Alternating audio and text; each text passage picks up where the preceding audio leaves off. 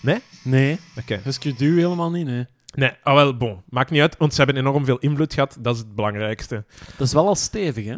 Ah wel, maar dat zijn die punk, die hardcore punk invloeden Ja, ja. in de rock. En Husker Du is eigenlijk begonnen als hard rock punk band. En die zijn daarna meer, ja, eh, meer andere invloeden gehad. En, en dat is hun legacy ook wel, Oké. die alternatieve rock. Oké. Maar goed, het grote commerciële succes zelf begon pas eind jaren 80 met bands als, en dat ga je misschien wel kennen, Jane's Addiction, Eh, ja. van naam ja, ja. waarschijnlijk. Ja, ja. De Pixies. Oh ja, ja, ja. Pixies. En dan de noise rock met The Jesus Lizard en Sonic Youth. Ja, Sonic, Voilà. Youth, Sonic Youth kan ik echt wel smaken. Ah, Maar wel. dat, is, dat is met Oké. Thurston Moore. Hè? Ja, Dat is, exact. eh, ja, zijn Thurston invloeden, Moore hè. Ja. en... Hoe heet de vrouwelijke... Anyway, maakt niet uit.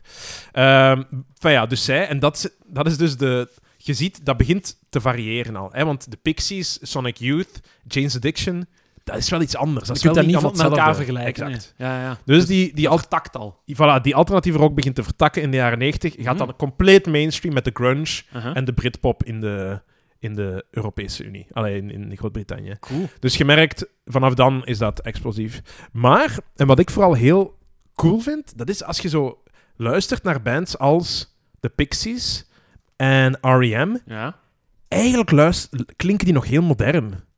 Als je The One I Love luistert, ja, wij weten, dat is een oud nummer. En, en Shiny Happy People, dat klinkt misschien wel gedateerd nu zo'n beetje, maar er zijn echt wel degelijk nummers die nu nog steeds op de radio zou kunnen gedraaid worden ja. en dat is ja, voor mij misschien, ook ja. zo het begin van de hedendaagse rockmuziek.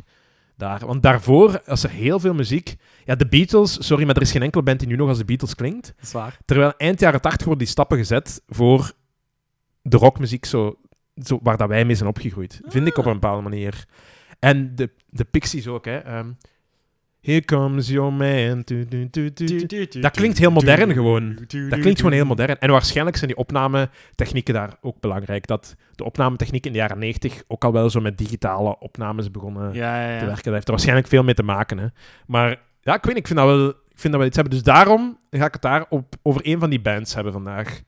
Ehm, de band waar ik het over ga hebben, ehm, dat is... Heb je geen idee ondertussen? Je- i- ik hoop Sonic Youth, maar dat gaat niet zijn. Nee, Husker Du. nee, die hebt jij al eens gedaan. Hè? Ja, ja. Nee, ik ga het hebben over de Pixies. Ah, de Pixies. Heb ik al eens, heb ik al eens Ja, gedaan, ja, ja. maar bon, ik ga nu... Ze moeten nog eens terugkomen. Ja, zij zijn dus de band waar die documentaire Loud Quiet Loud over gaat. Ah, ja. Ehm, ik ga voor het nummer Gouge Away kiezen van de Pixies. Ik weet niet of je dat kent. Oh, nee. Misschien Nee? dat ik het hoor. Misschien hier en daar is of zo. Nee. Kom er zelfs nog wel aan toe. Kom er zelfs nog aan toe.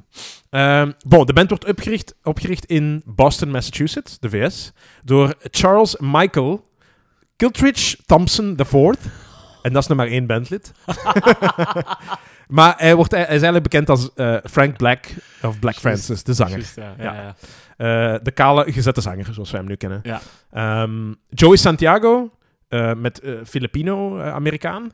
Ehm, David Lovering, eh, een beetje speciaal figuur, kom ik zelfs nog op terug. En Kim Deal, de bassist. Kim en Deal, vrouwelijke ja. bassist. Ja. Ehm, en zij willen eigenlijk hele kleine muziek maken voor fans van Husker Du, folkbands en surfrock. Ja, dat kan dus van alles zijn. Hè? en dat is ook zo. Hun muziek is ook van alles. Ehm, ze nemen een, pe- een EP'tje op, geen volledig album, want daarvoor was blijkbaar de muziek niet verkoopbaar genoeg, niet, niet marketable genoeg. Ja. En om daar een voorbeeldje van op te zetten, ga ik u Nimrod's Sun laten luisteren. Van zodra dat je een gevoel hebt, moet je het gewoon doorspoelen.